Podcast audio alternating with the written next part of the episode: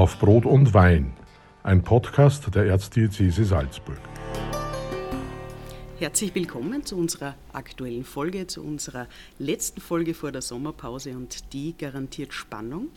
Ich sitze hier in einem Salzburger Hotel und mir gegenüber Professor Reinhard Haller. Er ist Psychiater und Autor und er ist uns vor allem aus den Medien bekannt als Gerichtsgutachter, der einige besonders bekannte Taten und Täter analysiert hat. Herr Professor, grüß Gott. Grüß Gott. Ich bin Michaela Hessenberger, ich bin Journalistin in der Erzdiözese Salzburg und wir sitzen heute hier unter anderem auch wegen Ihrem neuen Buch, das den Titel trägt Rache, gefangen zwischen Macht und Ohnmacht. Und dieses Werk hat in den vergangenen Tagen und Wochen eine besondere Brisanz erhalten. Wir leben in einem Land, in Österreich, das im EU-weiten Vergleich so viele Frauenmorde verzeichnet in der vergangenen Zeit wie kein anderes Land oder kaum ein anderes Land. Herr Professor, warum ist denn das so? Warum ist Österreich zum Land der toten Frauen geworden und welche Rolle spielt denn die Rache bei diesen Taten? Zunächst haben wir das einem statistischen Effekt zu verdanken. Österreich ist nämlich im Prinzip ein kriminalitätsarmes Land. Es gibt bei uns im internationalen Vergleich wenig Morde und die gehen eigentlich seit 50 Jahren kontinuierlich zurück. Von diesem Rückgang sind allerdings hauptsächlich die Männer betroffen. Warum?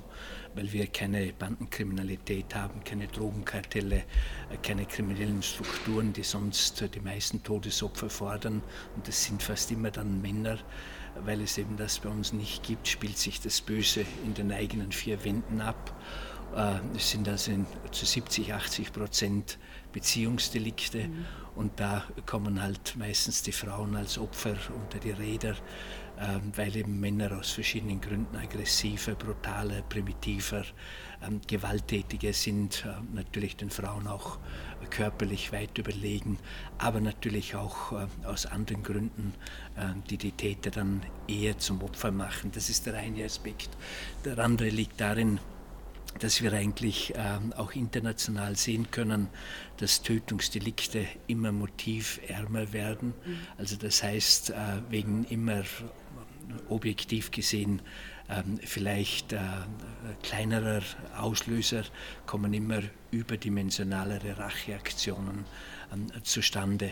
Und das deutet darauf hin, dass Männer halt viel kränkbarer sind, als sie sich nach außen in den Anschein geben, sich also leicht irritieren lassen und dann zu dieser furchtbaren Rache schreiten.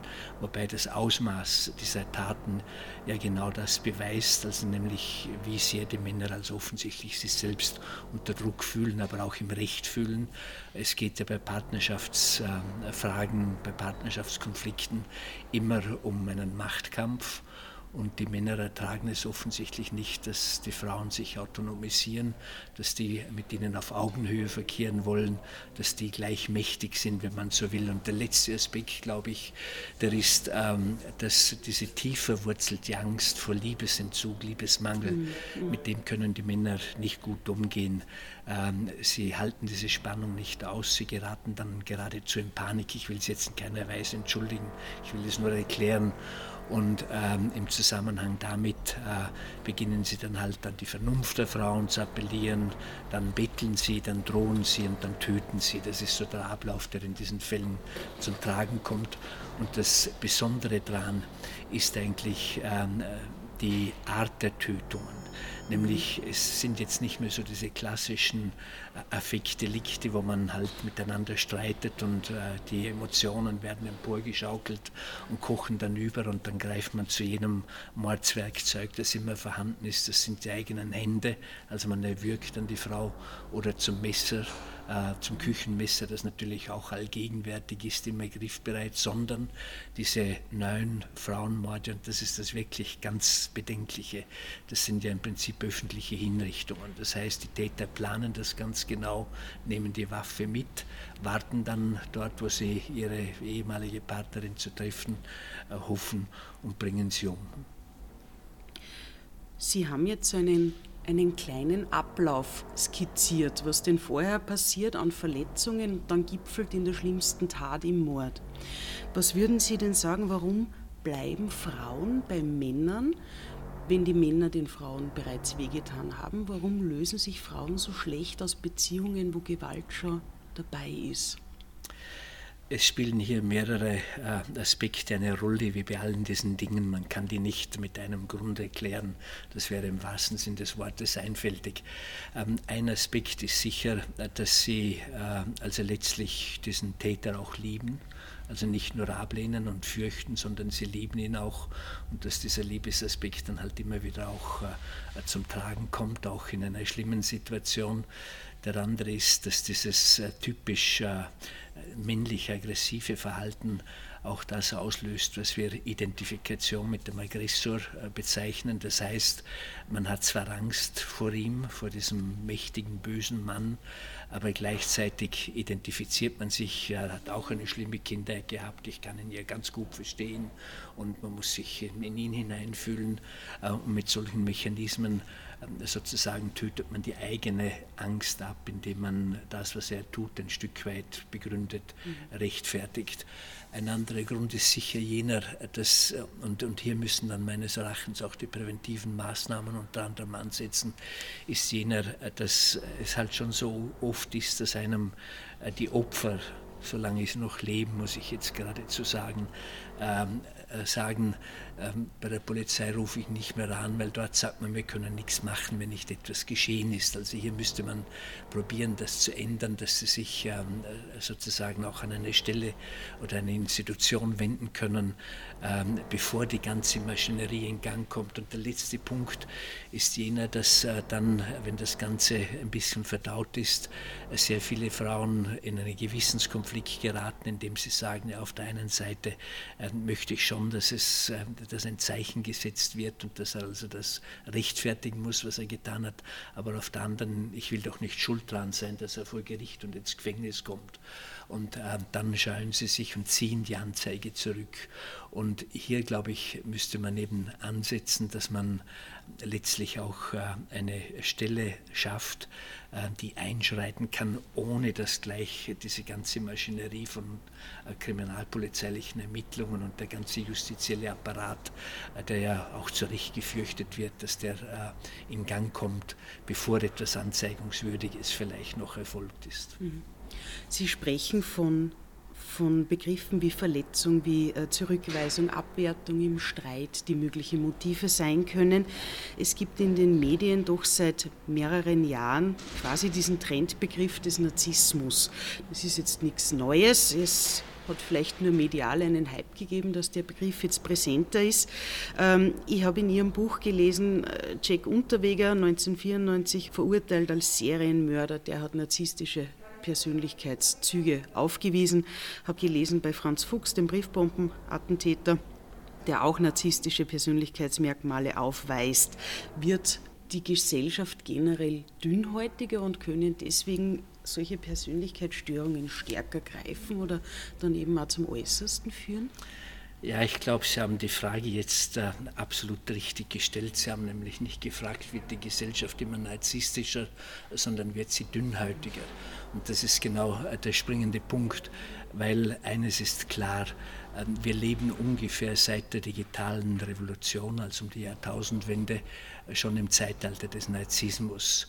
Das heißt also, der Narzissmus, der ursprünglich eine Sünde war, sogar die erste Sünde, glaube ich, der Engel Luzifer, der Gott gleich sein wollte, später eine psychische Störung, Sigmund Freud, 1908, die narzisstische Kränkung und die narzisstische Neurose, und heute ist es ein gesellschaftliches Ideal. Die Menschen wollen sich selbst darstellen, sie handeln ganz nach dieser Maxime ich am allerlichsten, und die Selbstverwirklichung und die Ich-Optimierung ist das Ziel, und die Ich-AG steht also ganz, die Ego-AG steht ganz im Mittelpunkt. Nun wäre das an sich ja nichts Schlechtes, aber es ist zu viel des Guten geworden. Ein gewisses Maß an Narzissmus brauchen wir ja, damit wir uns durchsetzen können, damit wir auch Selbstvertrauen haben. Und es heißt ja im Übrigen, ich will mich jetzt nicht in den theologischen Bereich einmischen, aber es heißt ja in der Heiligen Schrift auch, du sollst dich deinen Nächsten lieben wie dich selbst. Also wie dich selbst heißt also, ich muss mich selbst auch lieben. Mhm. Also das ist nicht von vornherein etwas Schlimmes, aber wenn es zu viel wird an dieser Selbstliebe und dieser Selbstbezogenheit, dann wird es unweigerlich emotional kalt und es kommt zur sozialen Entsolidarisierung, und das haben wir zumindest bis Corona gehabt. Was hat das aber mit dieser Sache zu tun? Nämlich Folgendes, und da schließt ich an Ihre Frage an: Zum Narzissmus gehört nicht nur dieses Großartige und dieses Egozentrische dazu, sondern vor allem das Kränkbare, das extrem Dünnhäutige, das extrem Empfindliche. Das spielt in den Partnerschaften eine unglaubliche Rolle. Mit dem kann man übrigens auch Macht ausüben, indem ich ganz gekränkt bin und der andere das Gefühl hat, ich habe ihn jetzt für irgendetwas getan. Ich weiß zwar nicht genau was, aber ich werde schon schuldig sein. Also das ist, denke ich mir, ein ganz wichtiger Faktor. Und jetzt komme ich wirklich zu Ihrer Frage. Und ich glaube, das halten Männer viel schlechter aus. Die geben nach außen hin immer so die Maske des Starken, des Coolen, des Abgebrühten, auch des Rächenden durchaus.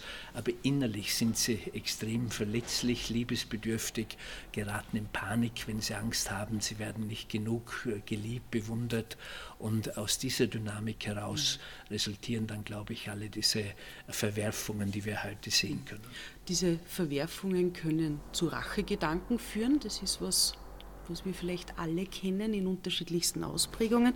Aus Rachegedanken, die vielleicht kurz mehr aufblitzen, werden dann Rachefantasien, die sie festsetzen. Was muss denn passieren, dass aus solchen Fantasien eine echte Tat wird?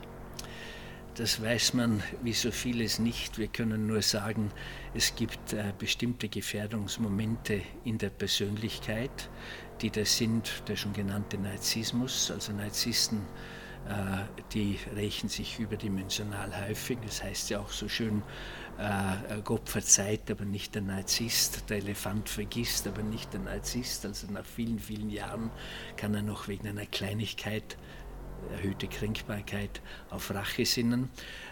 Es sind auf der anderen Seite Menschen, die emotional instabil, also sprich impulsiv sind, also die dann aber sofort zur Rache schreiten, also das sind diese Aggressiven, die gleich zuschlagen beispielsweise, aber es sind auch Menschen, die über ihre Verletzungen nicht sprechen können, alles mit sich selbst bewältigen wollen, sich gar nicht trauen, diese Schwäche zuzugeben und dann als alles hinunterschlucken, wie man so schön sagt, und dann braut sich innerlich etwas zusammen, was dann meist bei einem geringfügigen Anlass zum Durchbruch kommt, wie ein Stau von Frustrationen, der dann durch einen kleinen, oft sehr kleinen Auslöser, also letztlich das Ganze zusammenfallen lässt und es dann zu diesen furchtbaren Taten kommt. In Ihrem Buch werfen Sie ja auch Blicke auf die Weltliteratur und schauen genau hin, wo Rache schon früh vorgekommen ist als Motiv. Wir wissen ja, dass der Gott des Alten Testaments durchaus auch rachsüchtige Züge hatte. Er will Rache nehmen an denen, die sich nicht an seine Gesetze halten, die den Bund brechen, taucht er in mehreren Geschichten auf. Es gibt ja das biblische Prinzip Auge um Auge und Zahn um Zahn. Woher nimmt denn dann tatsächlich jemand das Recht, jemand anderen zu bestrafen? Wo kommt dieses Bedürfnis her, sich zu rächen? Ja, zunächst müssen wir doch erkennen, dass Rache ein unglaublich vielfältiges, komplexes und auch sehr widersprüchliches Gefühl ist. Wir sagen ja schon in der Alltagssprache, Rache ist süß, aber es ist gleichzeitig auch bitter. Rache ist befreiend, aber es ist bedrückend. Sie löst Triumphgefühle aus, aber auf längere Sicht auch Schuldgefühle. Wir sagen, sie ist teuflisch, sie ist göttlich. Und also tatsächlich ist es so, dass der Gott des Alten Testamentes durchaus auch, ich will nicht gerade sagen, rachesüchtig war, aber er hat sich rächen dürfen. Und dieses berühmte Talionsprinzip, Auge um Auge, Zahn um Zahn, hat ja das ganze Altertum dominiert.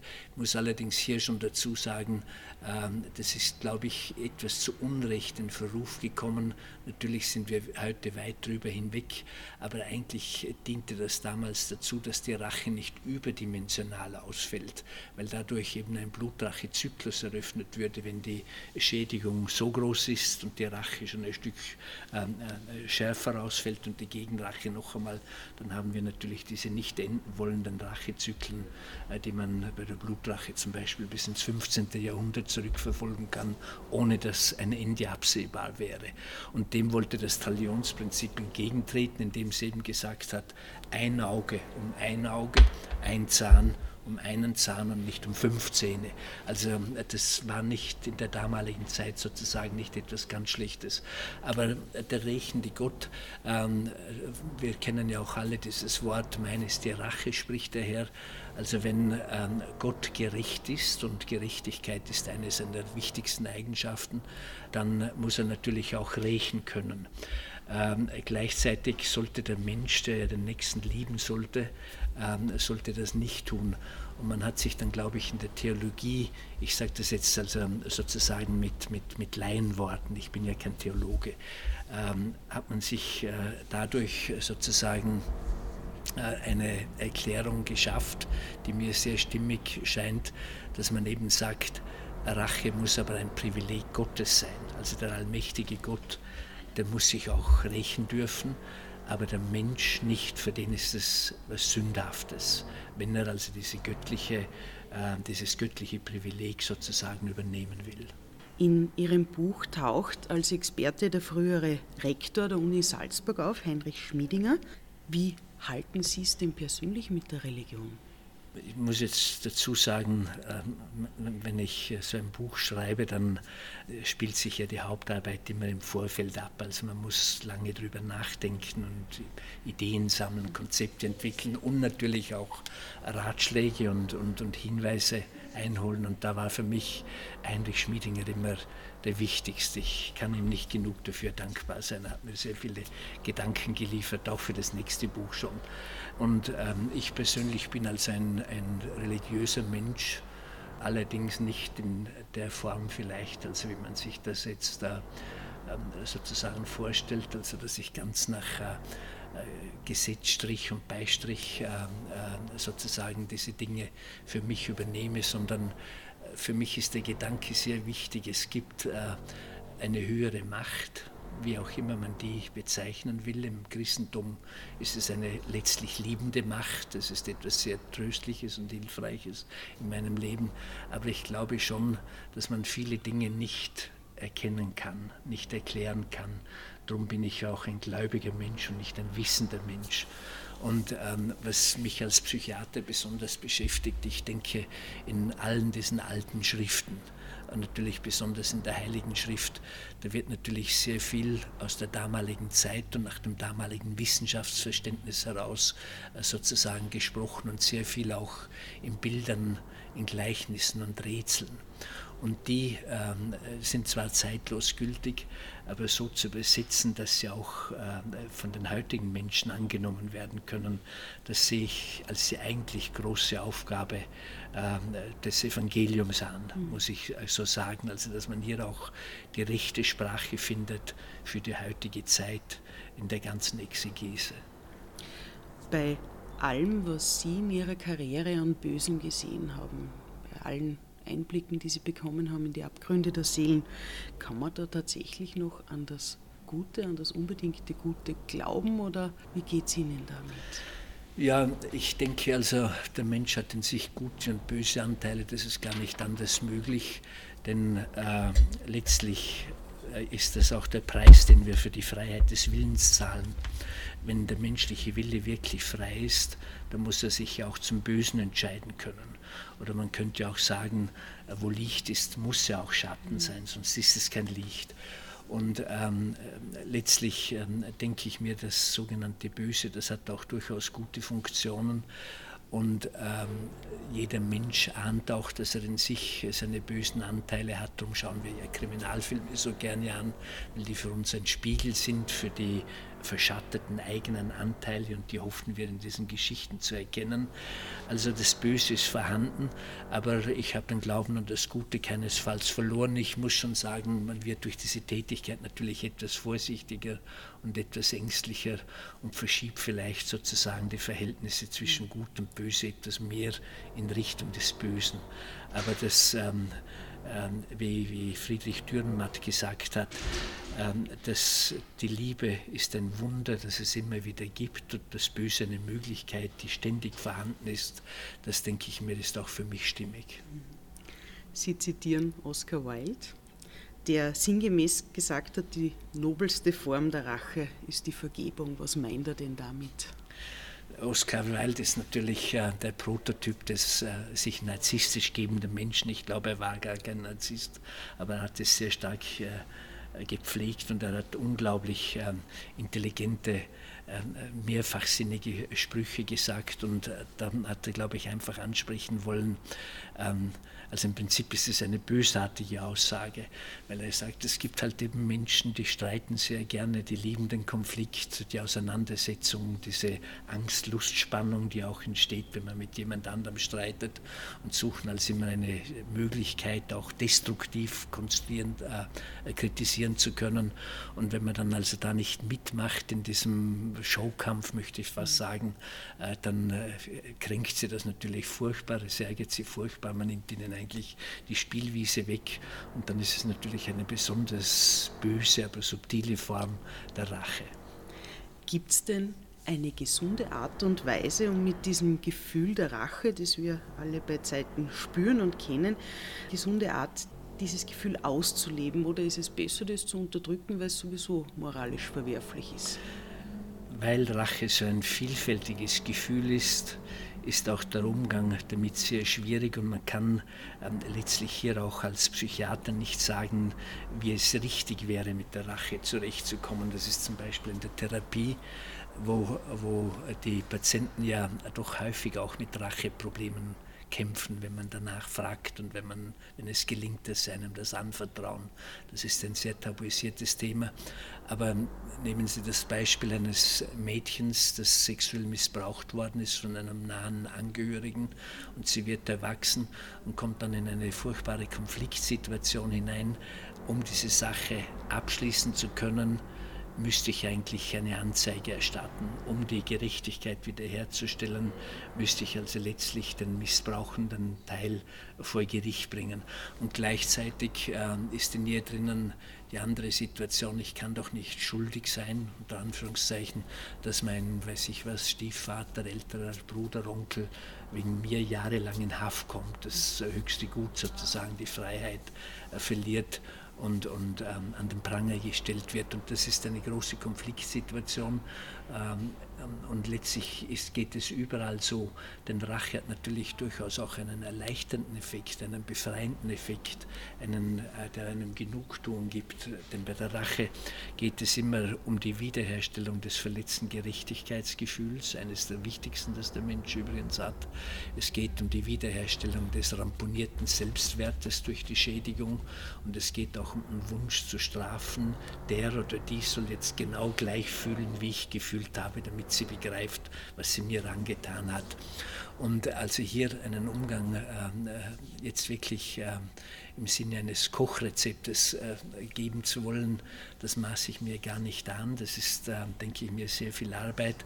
Ich kann nur einige Hinweise geben, wie man mit Rache besser zurechtkommt, mit diesem Gefühl, das jeder Mensch hat, die das sind.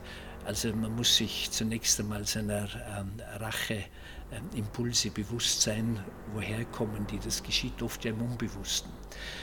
Es ist wichtig, dass man die Rache zur Sprache bringt, dass sie nicht verdrängt wird, nicht tabuisiert ist, denn dadurch wächst sie in der Fantasie nur zu noch größeren negativen Vorstellungen heran. Es wäre ganz gut, wenn man Rache umwandeln könnte in positive Energie, wie es bei den Künstlern häufig der Fall ist, wenn die gekränkt worden sind, was sehr oft geschieht, dann haben sie wunderbare Kunstwerke zur Rache gemacht. Das schönste Beispiel ist der Michelangelo, der von den Päpsten ja auch oft gekränkt worden ist und von vielen kritisiert. Und der hat aber dann nicht mit Schlägen oder Stichen geantwortet, sondern hat halt nackte Leiber an das Dach an die Decke der Sixtinischen Kapelle gemalt, weil er gewusst hat, man kann mir nichts anhaben, weil er ja ein weltberühmter Künstler war, aber gleichzeitig wird das sozusagen die Moral vertreten, zutiefst verletzen und denen nicht recht sein.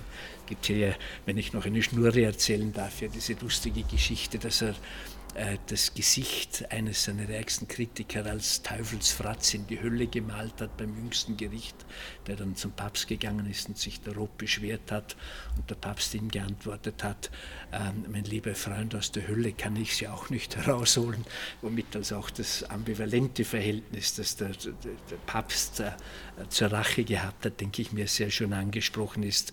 Man könnte mit Rache des Weiteren, wenn sie schon sein muss, in der Form umgehen, dass sie immer ein bisschen weniger ist als die Schädigung.